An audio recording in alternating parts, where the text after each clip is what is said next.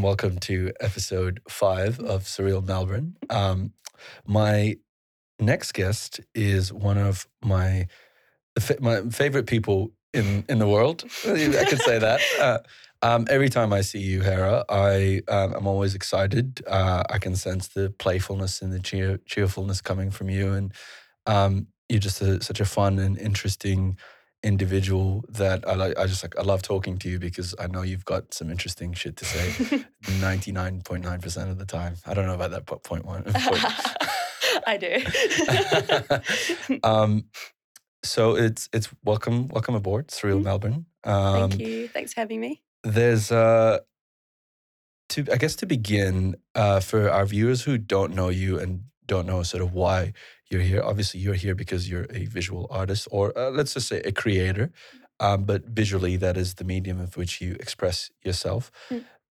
How would you define yourself in your own words mm. to begin with? Um, yeah, definitely just a vaguely general creator. I'm always uh, looking into different mediums and different ways of expressing this kind of internal world that I have. And I see um, dance or painting or um, costume, these different modalities is being able to really dive into different aspects of that world and like realize the vision more in depth. Mm. Yeah. So uh, yeah, creator is um, what I call myself. Yeah. yeah. And and you've had um, would you say that painting is the sort of first love? That's where it began for you? Mm, yeah. yeah. Yeah, yeah, painting definitely because it was just kind of the easiest thing to keep myself entertained as a kid and was always being encouraged um, from really young.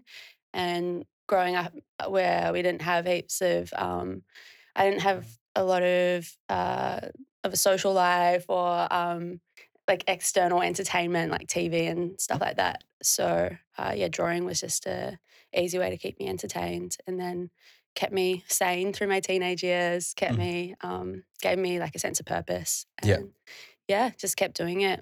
And and uh, is that because you said that uh, there wasn't sort of much you could do because was that because you obviously from you're from New Zealand? yeah, end, um, end of story. End of story. Aotearoa. um, kia ora. Kia ora. Um, is it because you lived in, in a remote place? Like, where, where are you from in New Zealand? Um, I'm from a really small town. And yeah, it's like, I think 30, 30 people live there permanently. Wow. And uh, yeah, and the um my actual like my mum's actual property is like right in the middle of the forest, kind of even out on the outskirts of that town. So um yeah, that's pretty isolated and it's all self-contained, so we didn't have to go uh like uh finding like shopping or something, yeah. grocery shopping, finding food and things. Yeah. yeah. No, we hunted our own food. And... Essentially, yeah, often. really? yeah, like, um, yeah. it's on the coast, so we ate a lot of seafood and Okay, yeah, yeah, like a lot of yeah, not grew, not grew like food. deer, venison, or anything like that. No, no. Okay. um, what what is the town? Tanope. Tanope. Yeah. North or South Island? In the north. North mm. Island, like very very north, or it's like middle north. It's uh two hours north of Auckland. Yeah. Yeah. Um, and so you grew up in this. Uh, did you have any brothers or sisters at least to that, or you just no? So I've got six sisters and a brother, but they're all way older than me and had left home by the time that I was born. So I grew up as an only child, but have like all these um, really amazing kind of motherly figures in my life. All my sisters are incredible people and very influential to me and inspiring. But yeah, I didn't have that kind of sibling relationship. Yeah, because yeah. you were you been the youngest. Yeah. Yeah. So you, for a long time, would have just that was your outlet. Then? You used art to was it a, a, an escape for you or was it just a way that you express yourself or all of the above? Like mm, yeah i mean like, I, I don't know how deep you want to get into this but oh we're gonna go we're gonna go deep girl. Um, but yeah i guess an escape in some sense. I was very lonely and um, home life was pretty tumultuous and um, yeah i was constantly creating worlds that I could hide in and and be whatever I wanted in. And I guess in a sense, because also reading a lot of books and having access to these fantasy worlds, I was just recreating those things in my own way. And um, as a child, you're constantly trying to figure out everything you can about the world and about yourself and your place in the world. And I think uh, through drawing and through a lot of like uh, playing pretend, which the drawings were all part of as well. Like I'd draw characters and then I'd pretend to be them. Um, yeah, it's just a way of figuring out how to how to human, how to exist. And, Mhm. Yeah. And then you, when did you come to Melbourne? Obviously, was this, was this the first uh, stop that you made outside of, you know, you made that decision to move Mm-mm. move out of home? What was the, Uh, so I left home when I was uh, in my teens and still in school to um, uh, get away from my mother and um, be close, be, be closer to school. Um, but essentially, I needed like freedom and um, was feeling really, really like yeah, just just very isolated and very restrained and very um, very depressed. And so yeah, I lived out of home for a little bit while still doing school. And then I moved to Auckland to do uni when I finished. Um, and university didn't go so well, but I had a very interesting adventure there. yeah, what were you studying? Fine art. Why not? Yeah. Okay. Yeah. And I did that for a year and um, got really distracted by like living. So, Because you hadn't had a chance at it, you know, you've never had that experience. So yeah, yeah. Maybe it wasn't the right time for you at that point. Would you do? Would you go back and do something like fine arts now that you have such a sort of rich tapes- tapestry of? Probably not fine arts. I think I'd find it really grueling to go through the basics that they give you to try and like figure out your style and like what you're doing and stuff. And it, you know, it would be useful, but I, I wouldn't want to dedicate four years of my life to it. Yeah. I feel like I've already done that work, but um, I have been pl- entertaining the idea of going and studying like costume design or something a little bit more pr- like uh, practical with Mm. um, more technical like Yeah, skills. yeah, something yeah. that's actually could you know be useful and also I don't want to say you- not like that. Uh, you know, art isn't studying. Um, what's the what's arts? It's called fine arts. Fine arts, yeah. Fine arts is you know not useful, but uh, you know it's very theoretical and academic, isn't it? Yeah, yeah, and I mean it depends where you study as well. Like, every school's got a really different approach to it, but um, yeah, and and besides painting is like painting and sculpture and stuff. It's all just so uh, personal to me now. It's become just it's it's it's my hobby. Like yeah, I'm making money off it and like using it in different ways, but it's still it's still my personal little activity that I don't want to have shaped by somebody else. Like I Mm, know mm. how I want to do it now. Um, whereas with something like costume design, there's definitely a right and a wrong way to Yeah. assemble clothes. You know that so that they work, and th- those are the kind of things I think I should probably Yeah, study. Yeah, much like principles of like design or you know. Um, yeah, things things that actually have a structure that I find interesting. Mm. Yeah. Um, is that um, like you? You obviously just talked about you know finding your style and everything, and that's uh, in your artwork. That's very very visually apparent. that You have Thank a you. specific style. How would you describe that style for someone who hasn't um, you know seen your artwork? We, we will you know post it in the uh, uh, in this podcast so people Mm. can actually you know s- see what you make. Uh, yeah. but how would you describe it? Um, it's funny hearing people say that I have such a defined style because I feel like it's constantly changing. And I feel like if you were to look at a collection of work that I do over a year, it would look like it's done by heaps of different people. Okay. Okay. Yeah. yeah. But it's probably not the truth, like the I, I truth don't from mean I don't mean to insult or like no, it's not insulting. I just find it interesting because obviously, like I'm, I'm seeing very like I don't know how to say it, but I'm seeing like all the very tiny details of difference. subtle nuances Yeah, of, of changes and It's quite big, whereas other people will probably see the overall of Mm, everything and be like, "Oh, yeah, that's Hera's work." But um, yeah, I I think my style is surreal and psych- like psychedelic illustration, um, usually depicting these kind of anamorphic alien beings that seem very extraterrestrial, but are comprised of um, things that you would find on planet Earth. They're all just little bits and pieces from the under the sea and from plant world, and all melded together to create these humanoid beings that um, are usually engaged in very narrative driven scenarios and yeah it's quite delicate but also quite creepy yeah, yeah. I um is that correct did i get that right yeah, yeah. I mean, I'm, it's exciting to you know hear it from your uh, your own you know word in your own words, and um, it's one of those things that I like.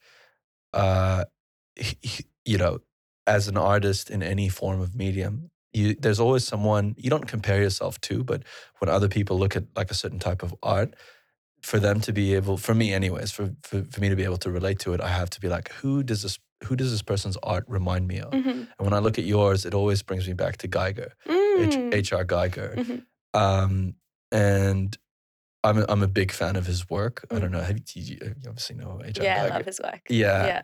Um, have you seen the documentary of aliens? Like, have you have you seen Aliens just to begin with? Yes, I've seen it. Yeah, I've seen Aliens. I don't think maybe I have watched the documentary. If I did, it was a long time ago. Yeah. Yeah.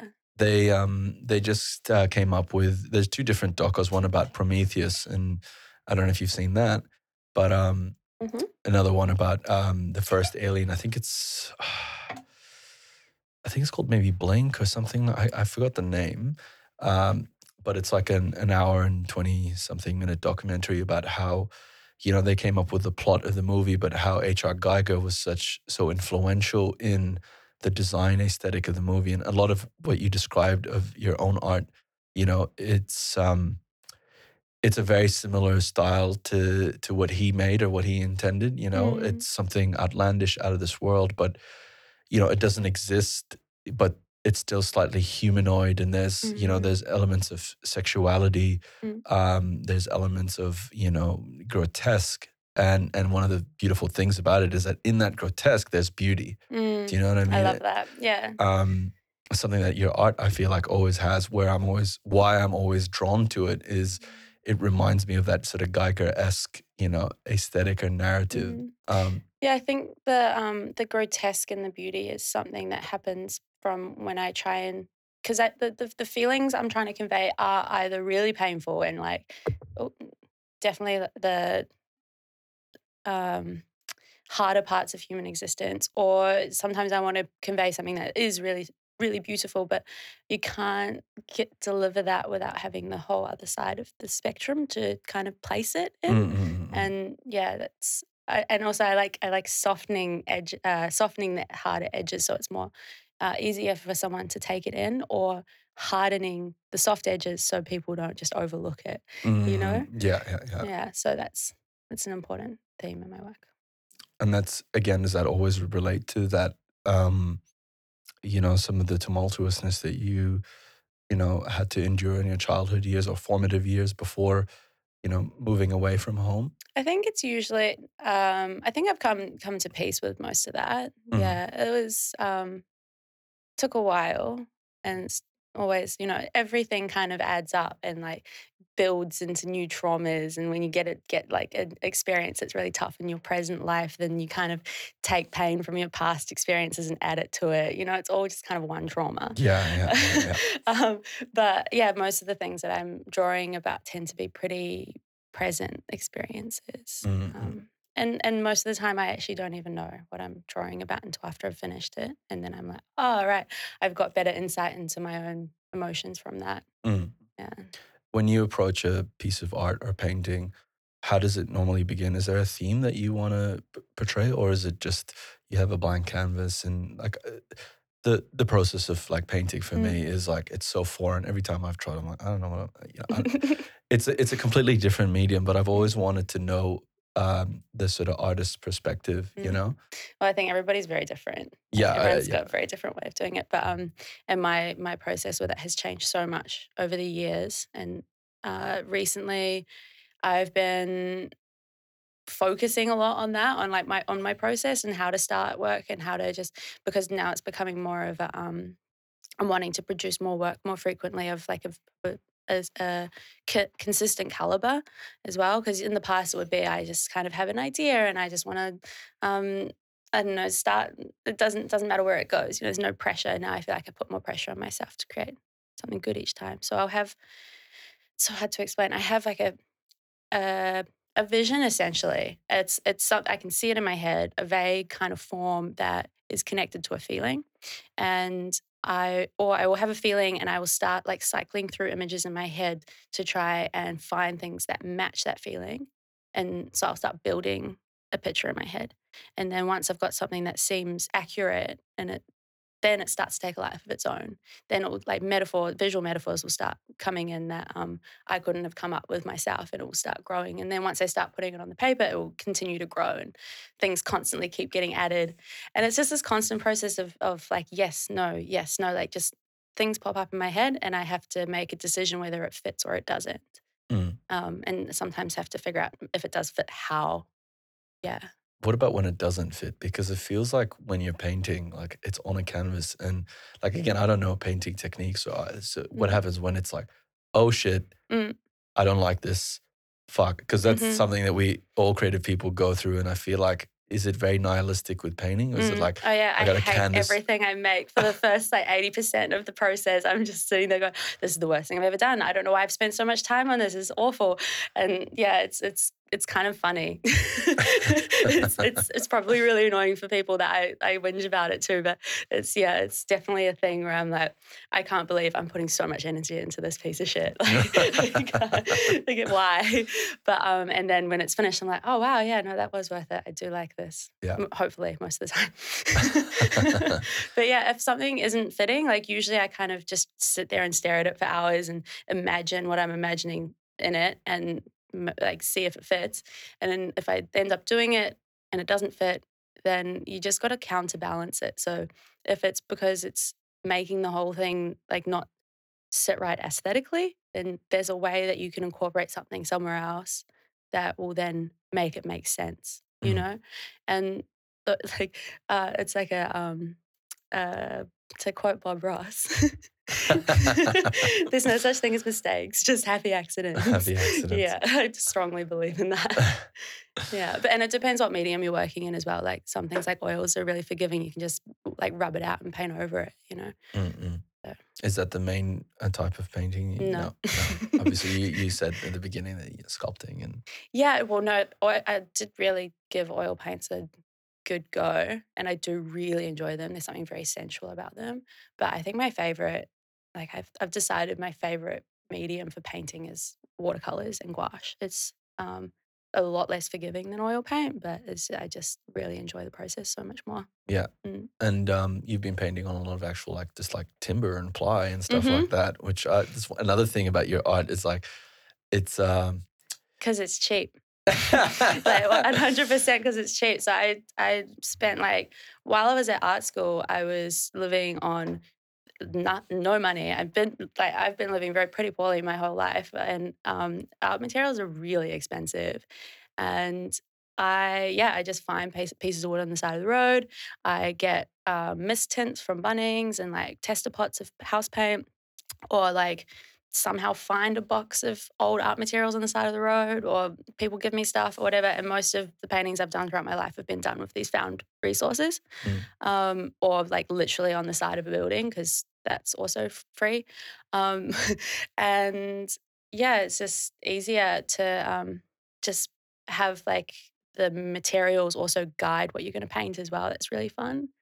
And I don't do that so much anymore because I have much more clearer ideas of what I want to create. Mm. And so having like a really nice smooth piece of paper is actually really pleasant. pleasant than Yeah. the ghetto tech kind of. yeah. Also, also wood's really heavy, and because I've been doing heaps of live painting, it's so much easier to um to bring paper with me and small watercolor paints because it's just very minimal um, footprint Yeah. and it's light to carry on all the public transport and stuff. Yeah, Yeah. absolutely. Mm. Um, it's uh, it, it is though like those those like limitations of having to use all these materials and stuff like that. They give you such a good understanding of you know what works and what doesn't, and you know in a sense like being able to refine your process. Mm. Um, so uh, what I wanted to sort of yeah kind of even go go deep into is Mm. is this trajectory that you've been on whereas you know you moved out of home you went into fine arts it didn't work um you lived poorly and you got like all this you know um whatever you could find to basically express yourself in when when did you come to melbourne and and you know obviously we've met each other through partying and festival Mhm. festival life and um i want to sort of see how i know that that's had such obviously a, a- an impact on your life and you know Mhm. you met you've met so many people and going back to this living you know you're starting Mm, to live and experience and have all these you know rich mm. Rich rich i don't know rich experiences to, to go off on how did like yeah how did the, where where where where did Melbourne come into the picture for you? Uh, so a friend that I trust and love a lot um, went to Melbourne and had a great time and was like came back and said that that he'd think I'd really enjoy it. And I was at a very confused point of life where I had no idea what I was doing and I was just kind of living very hedonistically and um, not really going anywhere, not really creating much. And so I was like, all right, I'm just gonna go to Melbourne. so I like had a little party, got everyone to come and take all my belongings away. and so I had no choice. I was like, I've got nothing now, I've got to go. And I came over here like 300 bucks um, in my bank account and lived in, a, lived in a backpackers for a couple of months. And What what year was this? uh, 2015, okay, that's not lo- not long ago. not long ago. Yeah, Yeah. yeah. Yeah. oh, a lot has changed. a lot yeah, has changed. For starters, you have like platinum white hair now. When I met you, you had uh, you were a brunette. Yep. Oh, I was blonde when I came. I was Is- natural blonde when I came to Melbourne. If okay. that's important. no, no, it's not. It's just like I'm just like so much of even your look and your you, you know has changed over time. Constantly, like I've, yeah. I've I've literally seen you sort of go through you know this Mm. transformation, and like when I see you now, I feel like it's like you've found the person that you you know that you want to Mm. be or the, the person like you know like Mm. before we, we started the podcast we were talking about you know dysmorphia and all that Mm. and like what you think you should look like that but i feel like this is like you're in your you're in your you're in your power basically and you know Mm. Thank you. a- and it's stylish yeah. it's all temporary. Like I I feel like what I have learned. it will change yeah yeah, it's constantly changing, and it's just that's what I've learned is that you can just keep reinventing yourself, and you probably should. You know, it's it's the same thing as I was. I, I'm just still playing pretend. You know, I'm just like putting on a different character and trying it out Mm, and mm, mm. seeing where it takes me, and you know, it's just uh, yeah, fitting a whole bunch of lives into one. yeah yeah Yeah. yeah So yeah, I um yeah, I found the power to do that through this community and through all the experiences I've had in this community. It's like uh, it was s just a beautiful uh, chain of serendipities that got me to this point once I landed in Melbourne. Just everything lined up for me in such beautiful ways. It's hard not to believe in some kind of divine intervention. yeah Yeah. yeah Well, you know, you I think the for a lot of um for a lot of people, especially like with with our guests, you know, like here's the fun thing, right? funny thing, right? The Bo who was here uh, before, she moved from Adelaide with three hundred bucks as well. Mm, you good. know, and, and the moment she made that like decision, things, you know, it, it's like you're taking a step towards yourself. Mhm. You, you're getting outside of your comfort zone, but you're also, you know, you're saying, "Hey, um, I'm I'm going into this unknown, ter- uncharted territory, but uh, I welcome any and all experiences." And Mhm. I feel like the moment when we constantly have that type of mentality, it's when we, you know, we grow the most. hmm And it- Absolutely. both as artists and- and as people in general. Mm. And some people don't. They don't take that step, and so they stay in that in that place. And traveling does that. I feel like traveling for me, it has. You know.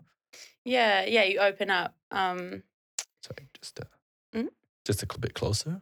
Yeah. that's it. Perfect. yeah, Yeah. you open up the um, uh, the doorway for like yeah, spontaneous uh, uh, occurrences happen because you don't have any habits, you don't have any like yeah. Uh, you have no structure, so Yeah, and, it, and you get to make really conscious decisions about what you want and what feels right, rather than just doing stuff because it's how you do it or that's Mm. what's happening. Yeah. Yeah. Then I have definitely got back into ruts like that since being here and then managed to like find a way, like brought fresh air in again. And Mm. yeah, mm, usually involves doing something to my hair. it's always a thing with people, isn't it? Some Yeah. people shave their entire head. Mhm. Um, uh, yeah, I'm not going to do that again. It was good, but it was also really hard. What What was hard about it? Was it It's just, just a just cold? It was cold. It did it in the middle of winter. Yeah, Yeah. it's stupid. But um, yeah, it's just it was just a lot. Like there's just so much in your hair. There's a lot of identity in there. And it was just too naked. Mm. Yeah, Yeah. it was a good experience. Yeah. I um I can I can feel like that. I'm very attached to my long hair now. Even, Yeah. even though I never let it down, I'm just like, oh, I I cycle between like, oh, I should just shave shave it off. yeah, Yeah, it's always there. It's, and one, no, that's what it is. Once you shave your head, you can't go any further. You Yeah. know, and so if you don't shave your head, it's I'll always scalp there. my brain. Yeah. So you've got like one small like little thing left to to like save you from um uh existential Bullshit. bullshit. Yeah, Yeah. and then once you shave your head, you've got nothing left. Mm. it's not going back. yeah. Um, so how much of like festival life do you say has like impacted and, and influenced you and sort of as like the person that you are today? Because it's it's given you a lot of Mm. opportunities. Yeah, massively. It's given me a platform to uh, explore a whole lot of things that I never would have probably had the chance to um, to try i- i- in, in the trajectory that I was on before festivals. And I'm not sure. I'm sure there'd be heaps of different ways that I could have found entry into these different ways of expression um, without festivals, but it would have been a lot harder and a lot less fun. Um, yeah, and I think just the the way that you can meet such incredible people so easily in that space is really what has shaped me so much. Because yeah, I've just been influenced by in, yeah, incredible people that I couldn't have even dreamed up. Mm. Um, yourself i- i- included in that. Yeah, it's just uh, blows my mind all the time the plethora of talent that we're surrounded by. Yeah. Yeah, yeah. how do you find um are you, one of the things that, that that has come out of it is like live performance painting and stuff Mm. like that how much of that is um do you enjoy yourself is it is it like something that's just become this is another s- source of income for me or obviously you do enjoy you know painting and, Oh yeah, and- it's and- definitely like not a big source of income. It's not big enough source of income for me to just do it because of because of money. Yeah, yeah, yeah, yeah. Yeah, I can I can uh, like sustain myself off it. Um, every, like every summer, I can entirely sustain myself off festivals and live quite comfortably. Mm. Um, but then yeah, obviously in winter, it's like you got to kind of find other things um, to to pay the bills. But yeah, I I would never have seen myself having doing done those things uh, before. Yeah. just kind of being just kind of ending up in it. I, it's yeah, it You feels like an foreseen it. accident. Yeah, yeah, it's yeah. not like I went out looking for it. You know, it just kind of happened. yeah yeah Yeah, and it, and it, again that like that sort of synchronicity and seren- serendipitous sort of um occurrence it's like one of the things that you go and you see at festivals is people really sort of either dressed up or dressed down you know Mhm. or, or uh, costumed up Mm. um and that's again one of the things that i've like when i first met you when you were living in the in the white house was Mhm. like the bones the costumes all these Mhm. like little little like artifacts found at, Mm-hmm. at festivals um which you've sort of used to create you know costumes for um performances and stuff Mhm. like that um yeah how how did how did that sort of just like like how did that happen like yeah. There's like this mysterious creative force behind festivals where they just pull it pulls you in and just um, yeah, really drives you to kind of give everything that you can and and really push yourself to explore like the limits of your potential. I, I don't know. I personally find that. I don't know if that's a like a general thing. Oh, it's that a people- thing. Yeah, It's a thing for sure. Yeah. yeah yeah, definitely yeah, it's uh, potent. And um, yeah, I guess like right from the first festival that I went to, which was Tanglewood in 15, 16 over New Year's. Um, I yeah, I felt it then. I had no idea what I was getting myself into, but I was compelled to to find like an outfit that um helped me be exactly what I needed to be in that space. And I yeah, I have I have have a whole story about Tanglewood. Please go into it. yeah, because uh, that was where I became Hera. That's where I got this name. Mhm. Um, and For the record, it isn't her real name. It's not my I, real I'm not going to ask unless you're willing to divulge. that's, some things are better off a mystery. I mean, that's if you ever um, pay me money or I ever have to pay you money, you'll probably find out what my real name is. so yeah, if you need an invoice, basically. exactly. written- Yeah. um, but yeah, it's it was a big um, trans- transformational festival experience, and I like had this the same outfit on the whole time for three days, and it became so ingrained in this psyche that I was building, and it was all part of this whole thing. And I learned how to dance for the first time. I spent the first day watching all my friends just having the best time on the dance floor. And I was just like, how is everybody I know so good at dancing? How? what is with that? What is with Melbourne? Like, do they teach it in school? It's crazy. and yeah, I just never felt comfortable dancing. And um, then on like the New Year's Eve morning as the sun came up, I heard music that I'd never heard before, and my body just started moving in a way it had never moved before. And what, what kind of music was it? It was like some kind of hot. So it was like drum and bass for a little bit, but then the music, the speakers cut out, and a dude pulled up in his van and ran out wearing a towel or just nothing else, just a towel. And he had a laptop and his hair was everywhere and he was real frazzled looking. He was just like, I've got the solution. He like runs up with his laptop and like plugs it in. And then it was like this real liquidy, bassy, kind of delicious, yeah, mm. goodness. Mm. And yeah, I've, I just like that figured out how to dance, and I've been enjoying dancing ever since. It was that easy. I mean, and now, and now I do it on stage. That's what I mean. I'm like, that's a, that's incredible that you, like, that's a, you you know, that's a not not an extreme. I don't know if it's an extreme, but from from zero to hundred, it's pretty extreme. Yeah, yeah. There was a lot of crying afterwards. yeah. Were you because you were um you were judging yourself? Or no, because I was just so happy. Oh, okay, yeah. okay. So it wasn't. Oh, that's great. Actually, no. There was a lot of crying all weekend. I spent I spent like twelve hours in the chai tent, thinking that I was a conduit for um the like the source of you like a conduit for all love ever to have existed. Does that make sense? Yeah. yeah so I was yeah. sitting there in the chai tent and I was just having this like like torrent of love flowing through me and people were coming and um coming up to get chai because there's only one tap in the whole festival as well. So I was seated right in front of it, and everyone was coming up to get water throughout the throughout the night, and I was just like this guardian of water and love, and I was just showering everyone in it and crying the whole time, and it was great. there are two deaths. yeah, maybe I was. Yeah, I don't know, but um, yeah, very thankful for that festival and what it gave me, yeah, and the people I met there because I met pretty much everyone I know that I hold close to me now. I met at like a Tanglewood. At Tanglewood, yeah.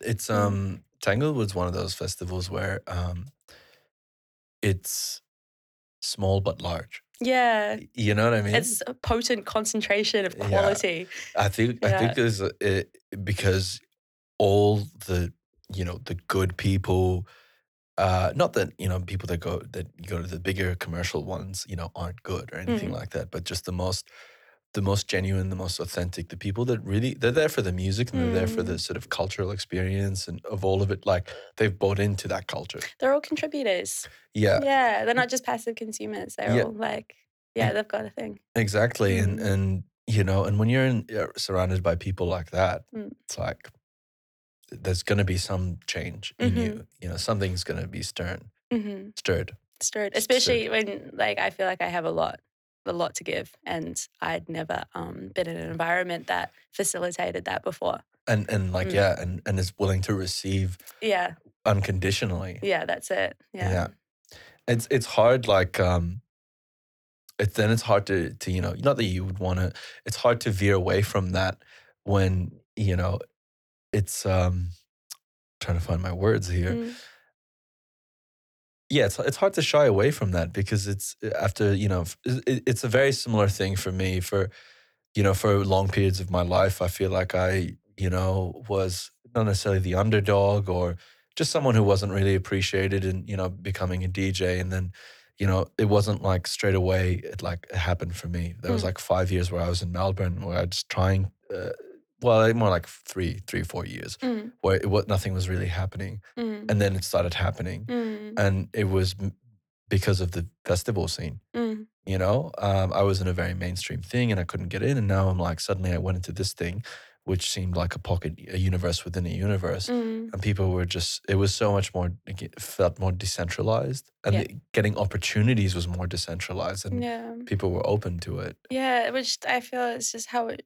should be. Yeah. Yeah, it just makes sense. And I, it's, yeah, I constantly just feel like opportunities just arrive in front of me and I, I have, um, yeah, so, so much fortune for that. You know, that's so, such a privileged position to be in is to have have those kinds of things just coming up to you, and I don't really have to even know what I want. Mm. Like I I- I don't even really have to know what I want. I just have to know when I am presented with it, whether or not I want it. You know, yeah, yeah. and that's incredible. That's yeah, very special.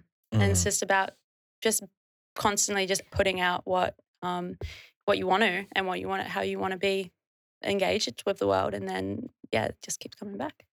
nice. Yeah. Um, so so Tanglewood was that moment for you that Mhm. everything kind of changed. Yeah. Yeah, And- it's nice to be able to pinpoint it. It's nice to to have a very specific date to be like that's that's when everything changed. yeah, yeah. Oh, Yeah. yeah. There's a, there's like a few of them in life, like uh, Definitely, yeah, yeah. yeah, but that Um, was that was a big one. Yeah. And has there been uh, sort of other moments? Because now now you've been on the since then you've been on this trajectory, and Mm. again for someone who like like the dancing, like from going from no dancing to suddenly dancing on stage, same as your artwork, and I mean all of it's like part of who you are. Mm. That i- as well has gone from hey nobody knows who I am Mm. to I am now, you know, performing at main stage festival performances.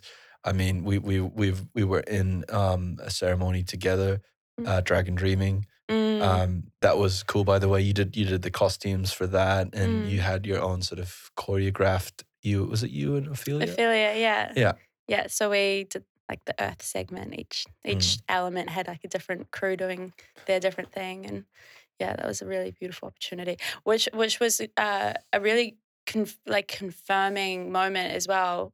And we only realized this kind of afterwards. I think that three years prior to that, um, me and Ophelia and um, had been like wanting to start like a dance thing. We've been like, yeah, a well, troupe let's, or whatever. yeah, let's let's dance at festivals. Like, and had started choreographing some things. It didn't really like amount to much because we both had other things on. But we had set one of our intentions to be um, to do the opening ceremony for Dragon Dreaming as Mm. like a, as a fantasy. And Yeah. it seemed so impossible and so like outrageous. And then we got asked to do it three years later, just like per chance that a friend was organizing it and wanted us to be part of it. So Mike, Michael Scarlett. I'm yeah, guessing. yeah, yeah. and so and then after we did it, we was like, oh wow, that was actually a dream of ours once upon a time, and Yeah. then it just happened so naturally. Is? Yeah. so that was really beautiful. Yeah, Um, I mean, it's only impossible until the moment that you go, "Hey, I'm going to do this." You know what I mean? Once you make Mhm. that decision, then you've stepped into the, "Oh, I've just made this like bold statement, and I have to live up to it. Can I live up to it?" Um, what was the process of actually creating that ceremony like for you? Because like, were you who was who was in charge to begin with? Like with the sort of the sequence, and was it all Michael, or was it like obviously it was really been a collaborative process, but it was very minimal collaboration with um, Mickey. He gave us the concept, so he's like, "This is what I'm going to be doing. Going to have the elements. I'm going to be making a track for each one." And then we went. Oh, me and Ophelia went to his house and um, just hung out and talked about like we decided that we wanted to do earth we told him that was the element we wanted Mm. and because i've worked with ophelia a bunch and like love working with her she's we work very well together and she's a very very talented performer um, we kind of have like our, our vibe and we, we're trying to convey that to Mm. mickey as he was playing around with the music and like we started essentially co-creating a song together Yeah. and got the skeleton of it down and then um yeah he went away and refined that and made a track that was kind of influenced by our sound like our, our style yeah, and um then sent it back to us and we started choreographing for it yeah. Yeah. And and there were other like the in the other elements. Was there any communication as well? Nah. Because they all seemed like they had their own style. They were their own dance troupe. and- yes i think the ones that did air were from a, like another state i think Mm. yeah and um yeah there's people from different states as well so it was a good balance and somehow that like entire balance and like the different components of this like performance all came together so fluidly right Mhm. like i mean i'd only rocked up like you know I, I was given maybe a piece of paper that just been told hey you want to do this do you want to read this for, for us right classic and, you know yeah i'm like yeah i can read i can read anything you want you know and this and and um obviously like that the, the paper itself sort of talks about the sequence, so that it's our cues, you know, Mm. for each other. But Mm. I was just like, I had no idea what to expect. There was a cauldron. there Oh, was I love that. It's like classic festival, just like everyone involved is kind of like just winging it to some extent, and then just somehow magic happens. yeah, and it's amazing because there were so many people like, you know, on that on that st- like sitting down and watching this, and it's Mm. like any one of us right now could fuck this up. Mhm. Yeah, and you hold so much like potential power in that moment because you are doing a very important thing. You know, it's it, we need that ritual of opening the space Mm. and setting the intention for what is going to be probably quite an intense and transformational weekend. And um, yeah, it's it's a massive honor, and you really don't want to, you know, fuck it up. but yeah, I don't think anybody did. Yeah. no, no, it, it it probably is to date for me. Like, I mean, uh, just for people to people know, I um, I had this like gangster ass hoodie. It wasn't really gangster ass hoodie. It was more like a wizard like hoodie. Mhm. Um, Oh, oh, the, the robe. the robe, yeah, Yeah, yeah, That, that you made. yeah, that's so, right. so you made a bit of costume for that, and uh, all I knew is I'm like, Hera made a costume. You're wearing it. I'm like, fuck yes. I'm like, I'm in, and nobody's gonna see my face, and you know, and um, I was like a I don't know magician wizard something, and just Mm, like basically narrating, you know, the the different the flow of it, which was like earth, wind, was it? I can't remember. Water, water, fire. Yeah. water, fire, and each of those had a component, you know. Mm. Um, but yeah, you made the costumes for that as well. So mm. um, again, I see this like uh, pun intended thread, you know, thread weaving, th- thread of your sort of artistic endeavors weaving through, you know, your the the festival scene, but Mm. it is all complementing each other. Like one, Mm. that's one of the things that I'm I am like starting to see is you are finding this style Mm. I mean, it's going to obviously change and stuff like that, Mhm. but you're going into these avenues where each thing that you do complements the other. Mm. You know what I mean? Like, yeah, it's all the same world. Yeah. yeah, Yeah, and it's just like the, the the costumes are just my way of like bringing the entities that I draw at into the 3D, Mm. and um, the way that I dance is how I imagine those entities to move, and you know, it's like all part of the same package. yeah, yeah, Yeah. Is the um, you you know the costuming and the sculpturing sort of side of things? Is that you want to go down a, a path where you want to physically like 3D model out of you know I don't know whatever medium it is like sculpt these entities Mm. into into reality, into being essentially. yeah. Is, is that like a thing that you're sort of like working towards? Because like how, how do you That's a very literal way of doing it. It's Mm. like, yeah, that would be that would be cool. like I'd enjoy to do that, you I- know? Like it's it's one thing, but it's also like uh, what's the practical use of that? If you're if you're creating a three dimensional object, it takes up space, costs money, the resources to build something, Mm, mm. and it's like unless I'm doing like little teeny tiny figurines, which would be really lovely, and I I do that occasionally. I make little like Mm. little creatures.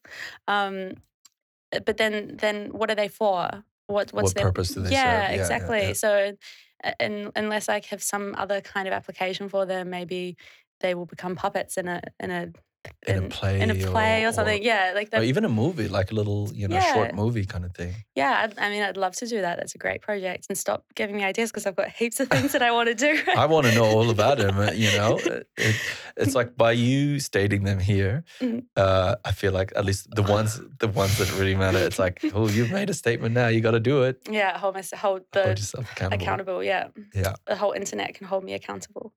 Um, yeah. Are you asking for like what are my what are my plans? only um only what you're comfortable right right now you've just um you've been working with tetrick and you guys have sold out Mm-hmm. the cl- uh, clothing line basically that you guys have done a collaboration Yeah, we keep keep selling out because we get to a point where it's like because there's only uh, two of us really, sometimes a third person making the clothes. Um, we have to uh, set a limit about how many clothes we make because otherwise we'll literally be making the same garment for the rest of our lives. you know, like you got to set a limit, and otherwise no one will ever get them. yeah yeah so that's the transition now for you from costuming to making clothes. Well, essentially, yeah, yeah, it's an amazing experience. I've been learning so much, and this has just been purely because of COVID. Like, Yeah. that's the ma- that's been the most magical thing of COVID is being having this opportunity to do this when otherwise probably wouldn't have had the time um, to like neither like me nor Aiden would have had the time to put into it. Mm, mm. But then also the necessity of needing to make money at, the at this point because I can't work and I'm not getting government uh, assistance. assistance because you're from New Zealand. That's right. Yeah, yeah, and um, JobKeeper was yeah a bit of a mess. Yeah. yeah, it didn't didn't, didn't yeah it didn't really work out. But um, yeah, so that was like I needed to make money, and so this became the way to do that. And it, I've just yeah I've just been learning so much. Yeah. really like those those practical skills that, that I've been wanting to learn about how to actually Yeah, clothes. yeah because I had no idea. I was just Yeah, making it up. Like I would just just figure it out when I was making costumes. Yeah, yeah. yeah. And I, you know, I've had some pointers from different people I know that make clothes along the way that have to help me heaps and let me borrow their sewing machines and things. But um, yeah, I've never really fully understood how to make proper sturdy clothing. yeah, yeah, something that's gonna last. Mm. When when did the actual foray into even just sewing start? Because uh, like Mm. Because uh, uh, first off, for for people again who don't know this, um, just so they have context, um, Aiden is uh, a mutual friend of both of us, a really good friend of of, of us both, um, and he runs Tetrick, which is uh, he does shade structures for festivals and and clothing. Mhm. On the other side of it, and obviously the shade structure part of it isn't as um, uh, blooming as it once. Uh, you know, Oh yeah, because yeah, of COVID. and also forest fires. yeah, and, yeah, and forest fires exactly. I was working for Tetrick Structures before the fires started, and then yeah, during during the fires, it was like no work for me. Mhm. Yeah. Is So is that when it started? When you started working with Shade Shade or No, because I was doing that only like a little bit, just like uh, helping out? Yeah, yeah. Um, mostly this past season. Um, but oh, sorry, Just get it a bit close. Just uh, it's just so intimidating. um, if if it makes you feel comfortable, you can sort of bring it bring it down, but just um, sort of like, how's that? yeah, close enough so that you're constantly in that um, trajectory of the mic and and uh, uh, because your voice level drops off a little bit sometimes. Yeah, cool. Okay, Um, yeah, is that is that good? yeah, it's perfect. Awesome. That's perfect. Um, yeah, no, I started sewing ages ago because I was, I think, first time, hmm, yeah, first time I properly made like a costume was uh, before my second festival, which was Rainbow. Mm. And I was like, oh, I get it now. I get festivals. I want to be characters. Like, I want to be all these things. And everyone wears these amazing costumes. And I got very excited. And so I stayed up all night the night before Rainbow making all these weird things yeah, to wear, which most of them I didn't wear, and um, because they were shit, they were mostly hard to get with hot glue. So yeah, I, I definitely uh, like most like for the first couple of years of making costumes, I just so much experimenting, like lots of lots of jewelry and headpieces and stuff, holding everything together with hot glue and wire, and just constantly looking at like other th- the way other people made things and trying to replicate it, and um, yeah, finding interesting things in op shops and cutting it up and stitching things on, and I somehow ended up with a like kgs and kgs and kgs of beads from broken jewelry, Mm. just so like all of the colors, and so I sorted them all and then had this library of beads and then started beading things and that became like a like my primary art practice for a while just like, like, obsession. yeah. Yeah. like yeah, it still is quite an obsession. I like I like beading. it's it's meditative. Me- yeah, Yeah. all of it's meditative. Yeah, yeah. it's true, especially beading. uh, it's surprise that I actually can't see any on you. Like, is there? yeah, I'm going going through my teenage goth phase again. I think. yeah, it's winter. Is that is that something you've made yourself? Uh, what you're this wearing? is this t-shirt. I'm wearing a lot. I'm wearing five t-shirts and uh, a pair of shorts.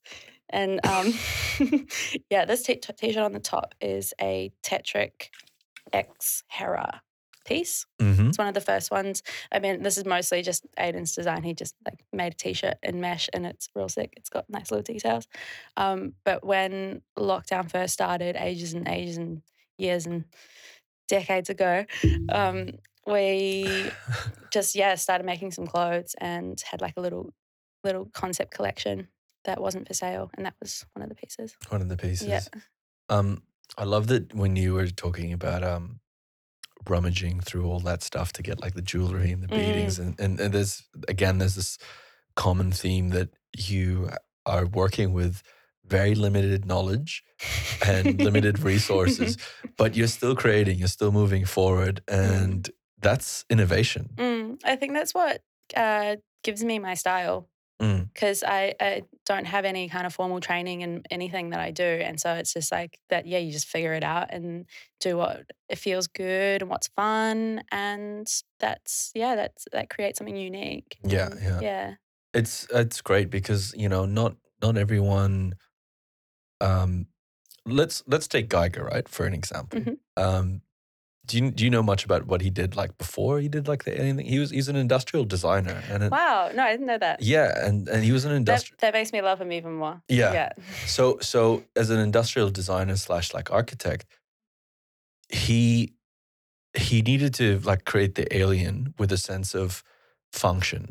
Mm. Right? Like so if he designed like the the tail of the alien with, you know, those spiky sort of wing things and it his like industrial design sense said this thing has to also be functional. Mhm. Like what would this what would this entity or alien use Mm. use this tail for? Oh, well, cool, it's to impale people. Yeah. you know, but it's the, it's the key to good sci-fi, and I mean, sci-fi is like one of the greatest inspirations for me in all areas of my work. It's like, Mm. yeah, the, the potential of the future and what, and it's just such a, a fun playground of, Yeah. of imagination. Um, but yeah, a, a, a good sci-fi will have like a, a justification for absolutely everything, and like a, a, a it's all got to be plausible, you know. It's all got to be the based science in has stuff. to check out. Yeah, it Yeah. does. And yeah, I like sci-fi that's really close to what we've already got going on, like stuff that's already kind of in the works and in our like mod- our present present science. Yeah. Yeah. So most of my creatures have have similar biological like uh Fun. truths to Truths. them. Yeah, yeah, yeah, yeah. Yeah. But maybe the the reason as to why they have those bodily functions are not really known because it's, it's hard to know where they're from. Yeah, yeah, Yeah. exactly. I guess in the Giger context, it's like they were actually creating, you know, a movie based on this, you know, this alien, which is like the center point of the horror. Mm-hmm. And so they had to, again, that had to be very functional. Mm-hmm. Like, it, it, again, you got to watch this documentary. Yeah, I like, do. It's um, you should you should have sent it to me as um like material material to go over before the podcast. Oh, look, it, it, it you know, before, after, one thing's for sure. I think it'll really inspire you. Mm. I, when I when I saw that, I just couldn't stop thinking about you, Mm. and it's actually I have uh, a, a like a vintage magazine of like the making of Alien, okay. and it's beautiful, and it's got like all of the concept sketches and the photographs and stuff, and I, they I, they go into all of that in that. So Mm. that's why it's all sounding familiar, but I haven't seen it. Yeah, yeah, yeah. It's it's amazing because um, prior to Alien, like in sci-fi movies, there wasn't like uh all the predecessors for any like you know um horror or monster let's call it a monster flick essentially right because it is it's a monster flick Mhm. um they were all very comical you know whether it was Mm, like a godzilla or a frankenstein you know none of it was truly like chilling mm. uh I think a lot of that comes down to like the technology as well, because it's it's hard to make yeah big giant puppets look real scary. Yeah, yeah. Well, yeah, technology and also, um, uh, look, a little bit beg to differ. Uh, Yeah. Not Yeah. necessarily. Like, um, I, I really, again, you got to see this. Um, you got to see the doco, but to get to give it to, to give it like the justice, um, it's two parts, 3 Mhm. parts. The writer, um, I think it's Dan O'Bannon and Ridley Scott. Like Ridley's got the director's vision for it. Like obviously, he's a great visual net like storyteller, and uh, and as a director, you know, he wanted to create um, an atmosphere within the movie. You Mm. know, like he um, the way he shot everything was very claustrophobic. It was purposely made to be claustrophobic. There was no green screen and CGI, so it was all um, real sets. So you would feel like you were in the um, you know in that environment, but there was a sort of visually like they could you know they had an idea and they could do it, and they, the technology to do prosthetics and stuff was sort of there, but they really wanted to make something truly like terrifying. Mm. You know what I mean? And the way they wanted to tell that story was very different as opposed to like the older pre, you know, hmm movies. Um, but yeah, yeah, that's that's that's you know, a- again, I'm only saying that like di- differing in opinion just because uh, I, I, that wasn't even an opinion. it wasn't I didn't opinion. even. I didn't even have an opinion Oh, on that. Yeah. I don't even know if mine was an opinion. I'm just really excited about that movie. Yeah. Did you Did you watch it recently? Sorry. Like, how long are we going to spend talking about? I No, no, we're not going to talk about it. I'm gonna, I'm gonna drop the subject. But yes, I have been going through this giant tangential. Um, I need to revisit it. um, no, I'll, I'll send you the doco. Um, but yeah, going back about uh, going back to sort of clothing. Um, you know, you've had this opportunity to work in in you know shade structures, and Mm. now you you know again you've gone you've gone from zero to hundred again. Yeah. Right? Yeah. Totally. You, you've gone from like I'm just gonna like experimenting with a sewing machine and lots of beads. Yeah. and now you've I'm not got- allowed to use beads on the Tetra clothing. I could just imagine uh, Aiden it's going, coming. It's like, it's going to happen. "No beads." Yeah. no, yeah. It's definitely been said. Will they be black? Just yeah. I mean, I'm like actually never making black clothes again together or you yourself? together. Mm. Like, is it hit? Like, wait, what? Yeah. yeah. I think um, that all of the clothes that we're going to make after this are going to be white for a long period of time. Okay. Yeah. So they'll probably be white beads hidden hidden inside seams and stuff. Like I you think they would they would look cool because it's like they're external fun- like functions, they're external things out of the clothes that make them. You know, you don't see that in normal clothes. Yeah, exactly. Like, yeah, I'm gonna find a way to incorporate the beads. Sorry, well, you had a question. No, I didn't. I, I, I, I now now I'm like, I need to have a visual rep, like representation of, uh, you know, some of the because I've actually I've never seen anything that you've made with beads. I've seen things with Mm. bones, um, like obviously the the cloaks and the, Well, I will find some photos of things I made with beads, and we can put them. we'll we'll We'll put, put, them, them, right here. we'll put them um, Mm. on board. yeah. Um, we we both uh like you know sci-fi and dystopian sort Mhm. of narratives and stories and stuff like that what's um what are your some of your favorite you know what are your inspirations in Mm. like whether it be books graphic novels or movies?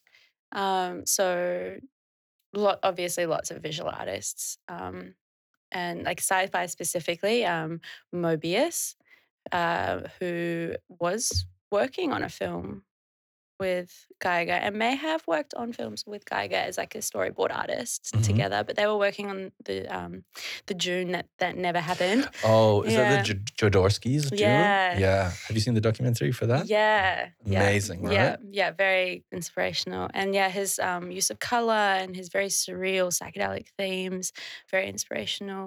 Um, even more so now for me, I feel like my style's kind of heading more in that trajectory than it ever has. Um, and then in terms of like a lot of my sci-fi consumption has been through books.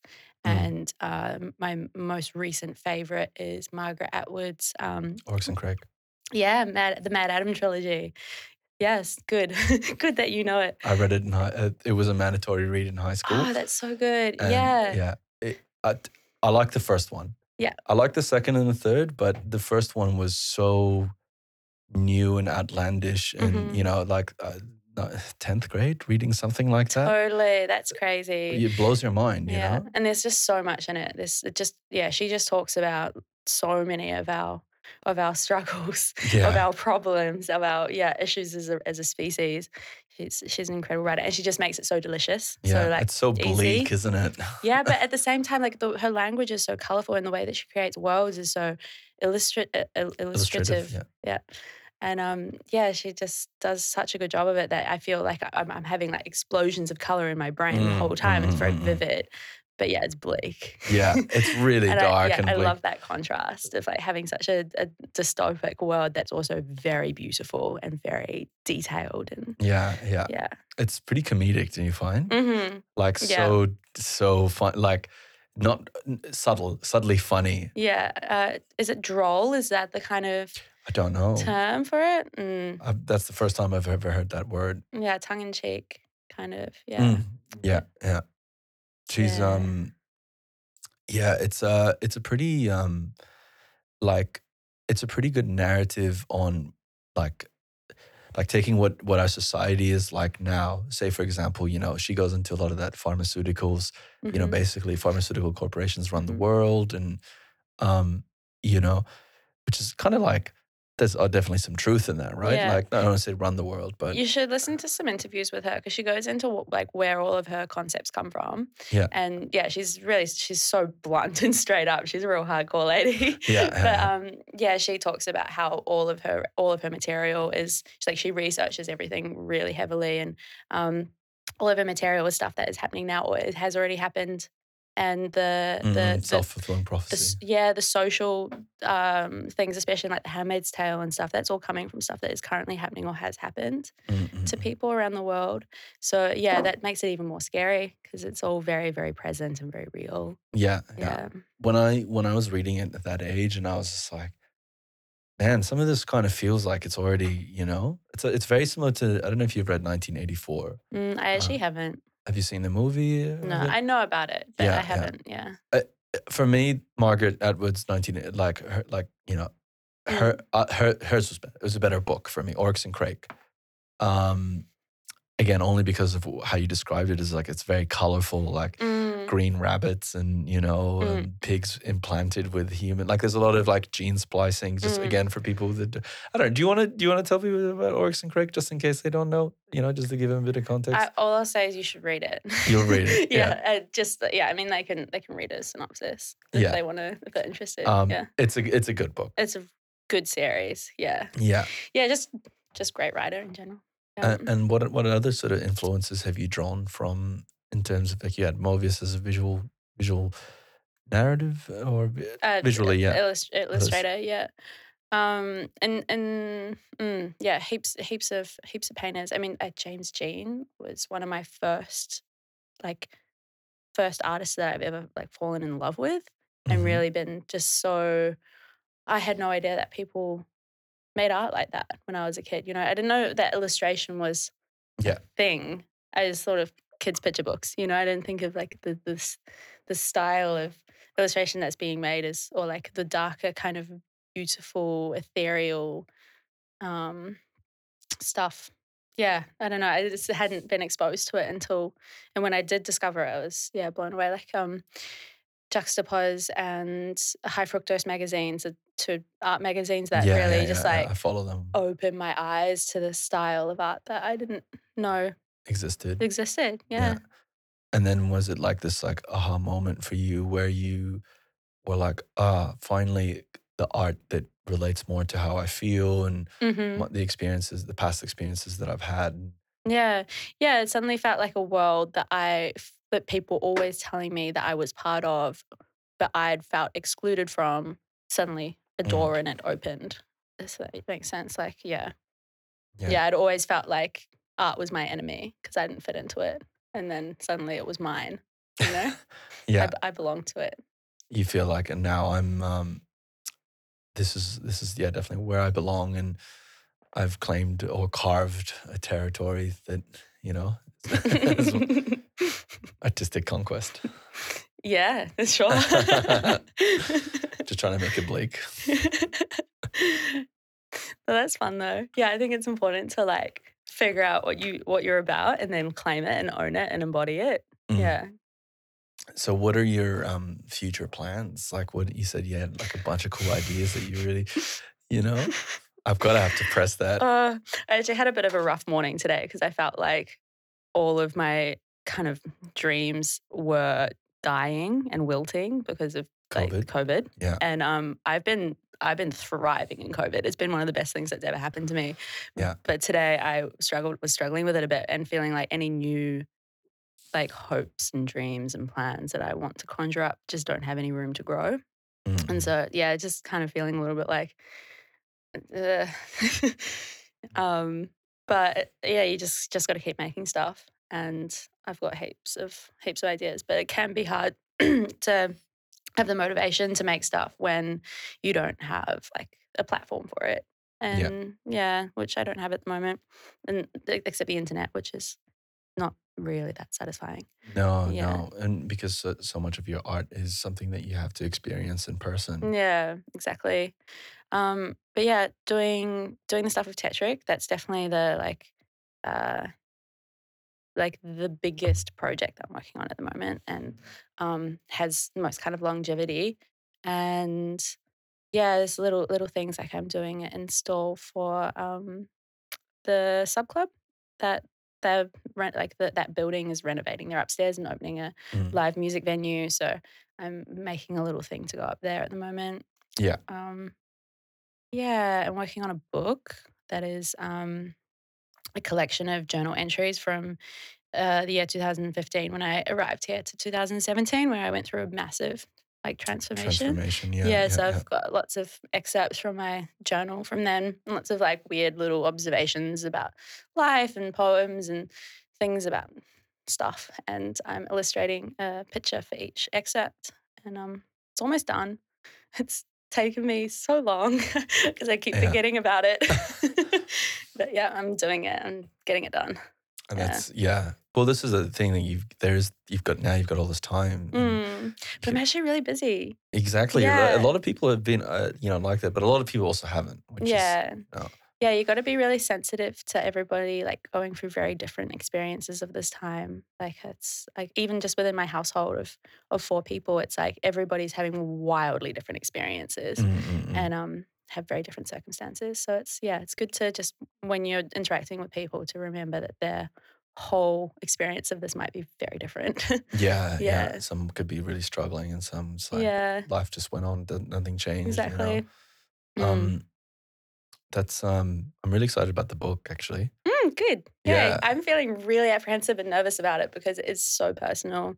And Of that's course. why it's taken me so long. Is I've I've I wanted to do this years ago and um now the material is so old and quite like I look at it and it's juvenile and kind of irrelevant. Like I feel like I've worked through all of those things, but I still am Mm. compelled to finish it because it's something I started. And hopefully people enjoy it and find some kind of use in it. But um yeah, I just got to get it finished. Otherwise, it's just always going to be there. Yeah, yeah. yeah.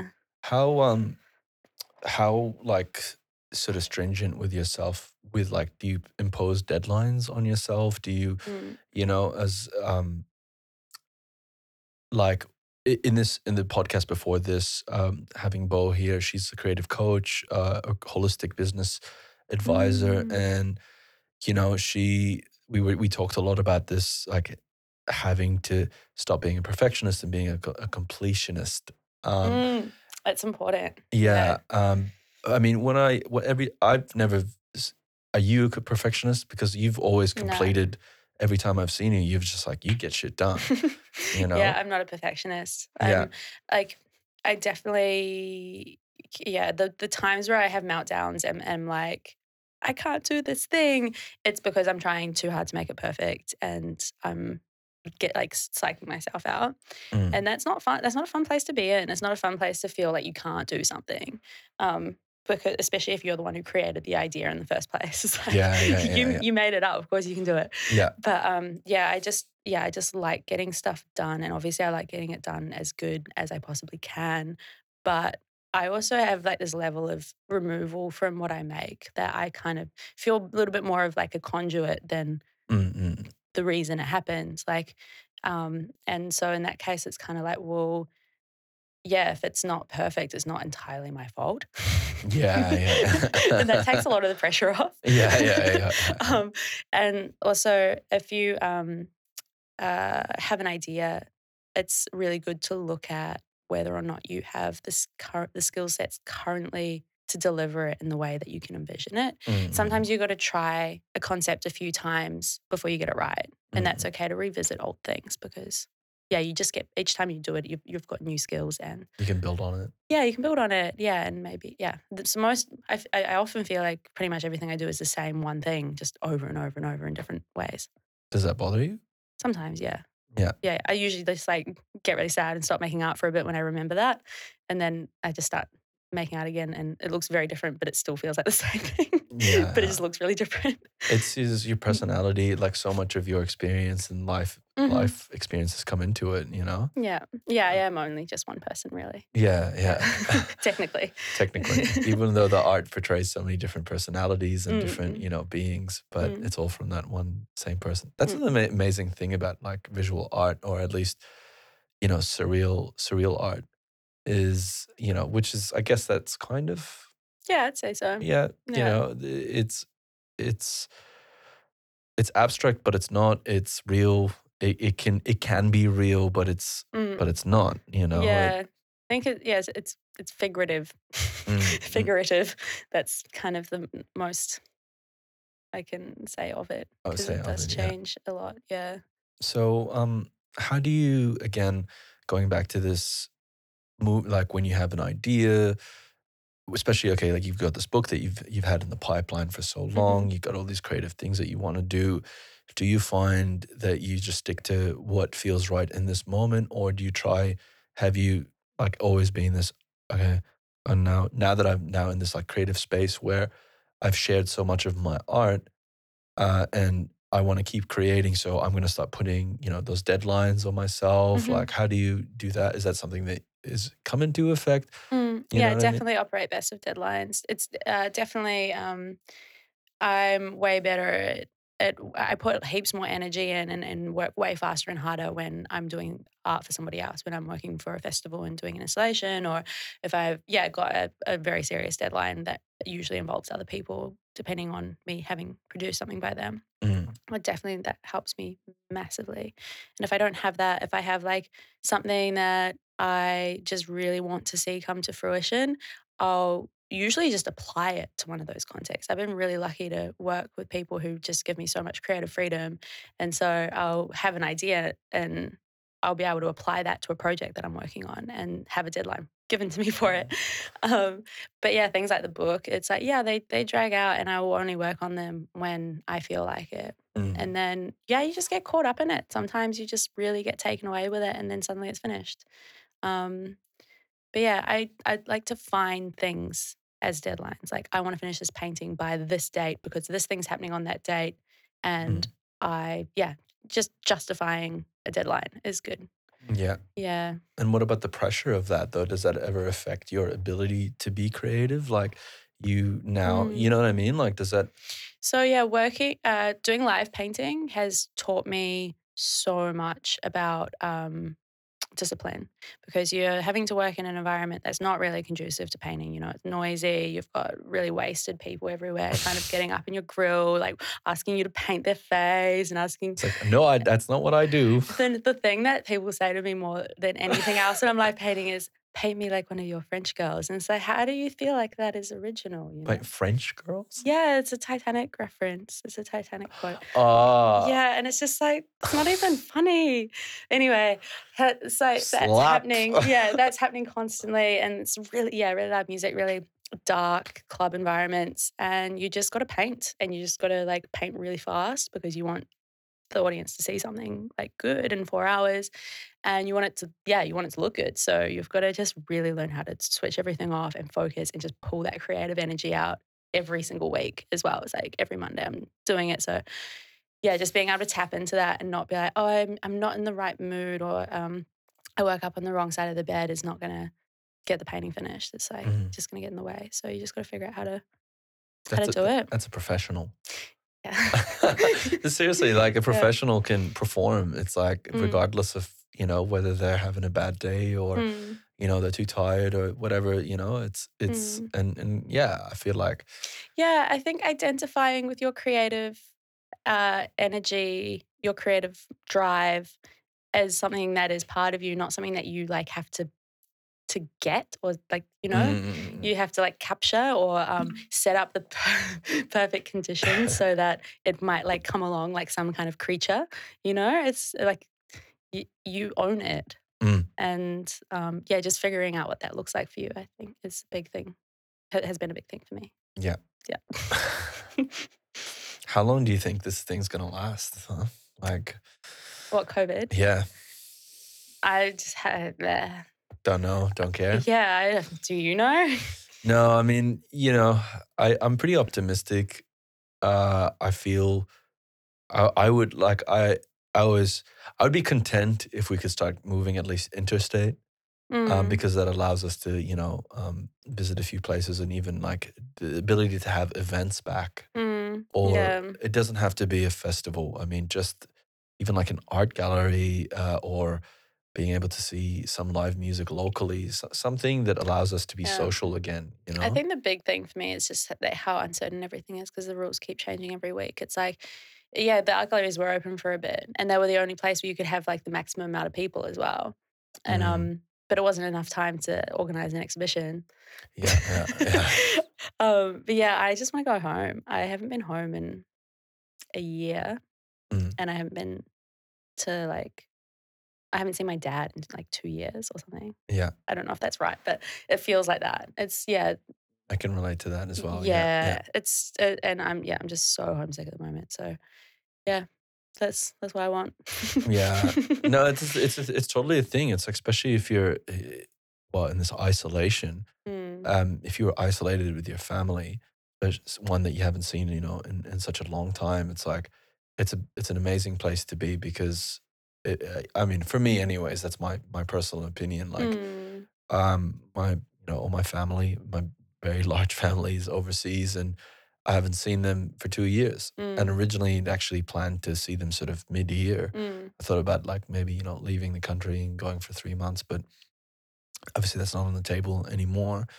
And I'm like just optimistic, but also hopeful that you know by next year at least travel's going to be a thing again. mm, You know? yeah, same. but yeah, I mean, like, just yeah, gotta just gotta take it. Like, yeah, yeah. yeah, And, and I think being you know again being a creative in the interim is like, Mm. well, you know, just keep pushing that that avenue. we're so lucky. We're so lucky. So many people who are going through COVID right now have no experience being by themselves and like entertaining themselves and, you know, not having work. And I've been unemployed most of my life, so I'm really, really skilled at yeah, yeah, yeah. yeah. And um, yeah, I thrive in this environment and it just, you know, it's it's a blessing because it's a lot of um, other pressures have been removed. But yeah, there's a lot of people that are Mm. having to learn a lot about this kind of thing. It's Um, like this unemployment thing. The the best thing about it is the fact that you know if you have other means to you know support yourself financially, that Mm. means you can also pursue the things that you like, especially if you're Mhm. if you're a creative. Not everyone's like that, you know. Some people thrive in in, Yeah. in that. The thing I've found is that because I don't have any kind of income to fall back on, it's really forcing me to step up and take my art seriously. So like Mm. actually start I've made an online shop and I'm selling prints and I hadn't hadn't only ever done that at festivals during summer and now I'm doing it in winter. And it's like, why had I not done this earlier? But Yeah. because I hadn't had to, it was just like, yeah, it just hadn't been a priority. Yeah, yeah. And Yeah. has that has that been working out? Like, have people sort of like that's awesome. It's amazing. It's Yeah. yeah. uh, Well, I guess you know, like our community is is incredible and very supportive. And I have, you know, like m- like made a public call out, being like, I need you guys' help. Like I, I Mm. this is what I've got to offer. And um, yeah, people have been buying my art more now than ever. Mhm, and mhm. yeah, it's, I feel very lucky. yeah, because yeah, otherwise I would have had to go back to New Zealand and left my entire life here behind for who who knows how long. yeah, yeah. Yeah. but this this no option has like forced you into this again this innovative state it seems Mhm. like i feel like this is like a, a thread now in this conversation is that you know you go into something and and you have these certain limitations but it seems like you just keep finding ways around them Mm, which is I take great pleasure in it. yeah. yeah. do you see that Yeah, Yeah, yeah. yeah. I, I, I think I I hadn't hadn't really like seen it as a thread because I'm not really looking at my life like that. of course of um, course Yeah, yeah, no, not that, that when you mention it is like, yeah, I definitely like I, I definitely take pleasure in it, and um, Yeah. yeah, love finding solutions to problems. Yeah. I Mm. mean, look, that that is um it's a thing about the human race. I think that's the thing Hmm. that like if we were to compare ourselves with like extraterrestrial beings or something like that Hmm. in some movie movie context, that's like human beings uh what makes them amazing is this ability to always, you know, um surpass their obstacles with very like finite resources and um I think it's it's one of the beauties of of being alive and being a human being, you know? hmm Um, I, I feel like it keeps our humanity sort of thing. Yeah, it keeps our brains healthy. Yeah, yeah, Yeah. it keeps our brains healthy. Yeah. Um, and sorry, you were gonna say something. Mm, no, uh, maybe that just yeah, humans. yeah, humans. oh, crazy humans. Mm. Look, it's uh, it's exciting. Um, I'm really excited for the sort of the next chapter in in your art, and Mm. um, I feel like uh, I'm excited to see this this book. And do you know do you know how you'd like sort of release it? Is it going to be something that's um Mm. like you know how, what's the format of that book going to? Obviously, you've said poems and images. Yeah, I want it to be like nice, like a nice object that Mm. you want to like, like the whole experience of the book. I want it to be nice, so you want to like put it somewhere where you can see it. You know, like it's a a, an- a piece of visual art in itself. Mm, mm. But um, yeah, I haven't really looked into publishing or anything like that, and I'm probably gonna have to talk to a few friends and see Yeah. what the what the go is. yeah what the go is because I've never really looked into this kind of thing before. Yeah. Um, but yeah, it'll be phys- a physical book. It'll be a physical That's all I yeah, can yeah. tell you. Yeah, yeah, yeah, yeah. Oh, look, I, I look forward to it. I can Mhm. imagine even just the cover alone is going to be some some sort of really unique creation. Just black, no beads, just black. Maybe just it'll be like encrusted beads all across, Mm. Yeah. bone beads. Yeah. Oh, I like that. Mm. Yeah. Nobody's ever done that, I think, right? Like Hmm? no, nobody's ever done that. Like, Done what? like a book like that, you know, like, like Surely. Surely someone's yeah, done that. definitely. How do you do that on a big scale? though? exactly. Well, like back back in the day when people would like print books like one letter at a time, kind of thing. Yeah. Yeah. Or like handwrite them. They were definitely some very beautiful books. Fuck yeah. Yeah. Um, well, look, Hera, is there anything that you would like to share sort of before we kind of like wrap things up or, um, you know, a sort of self promotional thing that you'd want to, you know, plug? like, would you like to plug yourself in any way? I always give this sort of like segment. I know it's a bit cringe and like, you know, No, it's just the wording. It's Yeah. good wording. I don't know if I'm wording it right. Should I word it another way? No, no, it's just I just Or the have a- plugging the- part. have a filthy mind. Yeah. um, yeah. Beads guess, and plugs. yeah. Yeah. Like, I'm like, let you guys. that's a whole other thing. um, yeah, I guess it, like, social media is generally just Hera Wing on Instagram. It's Hera underscore Wing, um, and my website is herawing.xyz. Um, yeah, that's that's where I exist on the internet. That's where you exist Yeah. on the internet. And Mhm. if people want to obviously buy your paintings, hmm That's on the website. That's a, it's a store, um, and also for the clothing, um, we're selling that through the Tetric.xyz website. And so for now, this range is sold out. Mhm. When is when is has there been any dates to the next uh, the next one? Mm-mm. No, it's a mystery. It's a mystery. Yeah, I'm probably not going to be selling much of the next one. It's going to be mostly um, co- uh, like a conceptual. Oh no, um, a conceptual collection that's following like kind of a narrative, and um, we're going to be uh, making some video art with it. We're going to be creating kind of a whole like world and universe that these clothes are more of a costume for, like a Mhm. um, yeah, yeah, we're creating characters with it and uh, working with sound designers and Ah, performance and yeah, we're gonna we're gonna build a whole thing with it. So maybe we'll digress a little bit before we end things because actually, Mhm. I did I do remember now the last time I saw you at um at your house with Josh, Mhm. you said something about yeah that you wanted to make really interactive clothing. Was it or something like that? oh yeah, I did that. Yeah. So What? When?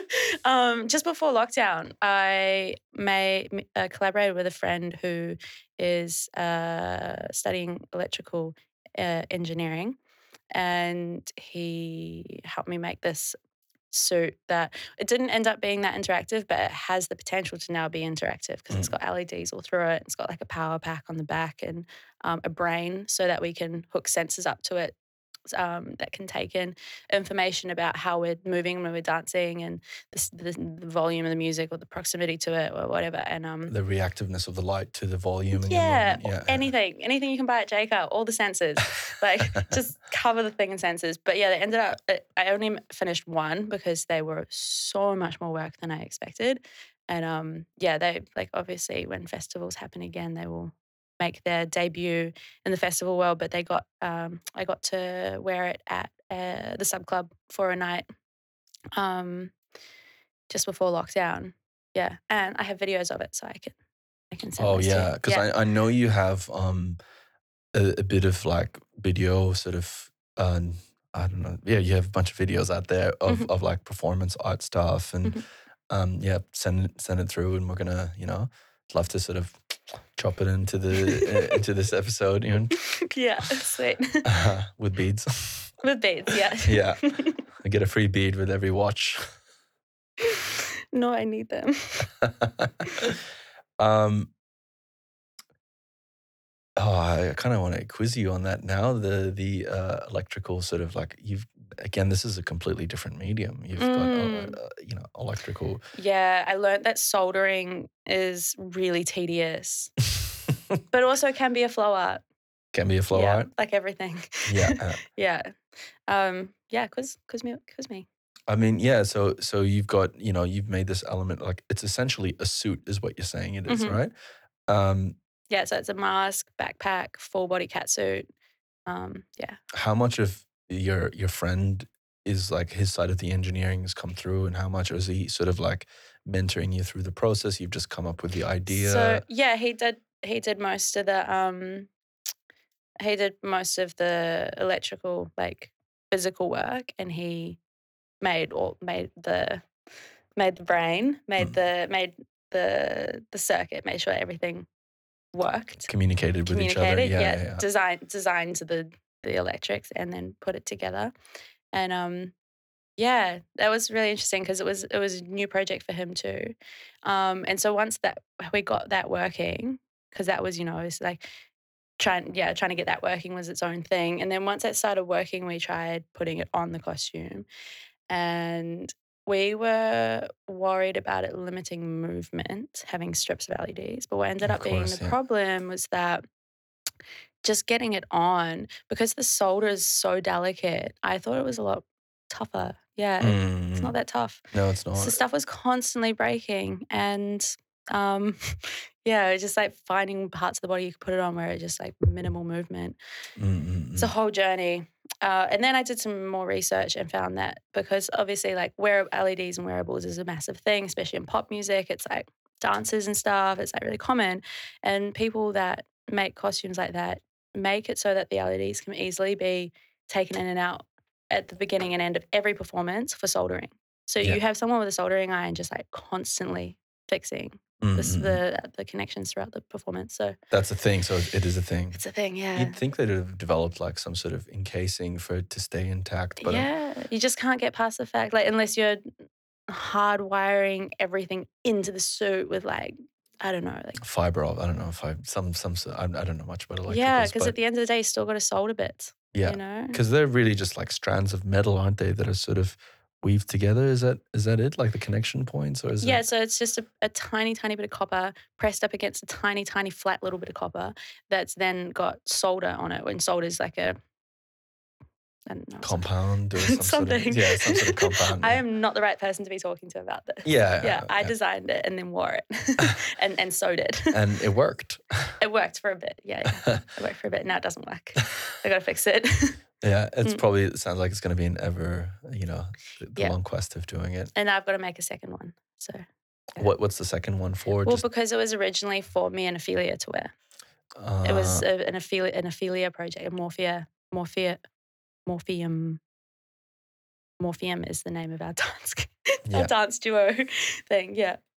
is um is like a if covid the situation just alleviates and we can finally go back to some level of normality where we can Mm. have art galleries and stuff is there like a thing where all this like you know have you like have a collection of maybe some of the clothes now that you've sold some of the beads um you know like a book and even the, these costumes like the led costume on a display Mm-hmm. after you're done with it would look so cool again in a you know what i mean in an encasing Mm. I did that at uh, my my last. Uh, I totally missed that, didn't I? So yeah, it was a while ago. It was like two years ago, I think. Mm. Yeah. Um, yeah, my last solo exhibition, I had costumes, I had my video art, and then I had my paintings as well. And um, I was really hoping to be doing another one of those n- like around now before COVID happened. Um, because yeah, I've got two two concepts for exhibitions lined up, and Yeah. yeah, can't can't wait to Can't get wait. it done and out and have another show because it's been ages. So yeah, Hopefully, yeah, touch wood. yeah. Um, look, thank you so much for um, gracing us with your presence, your, gra- your grace. um, it's really it's a pleasure to have you here and um, to have you with us, obviously on the show, and and I'm excited for people to give me feedback on, you know, this episode, and Mhm. and for anyone who hasn't seen your art, again, it's um, harrowing, harrowing. Hera uh, shop is herawing.xyz.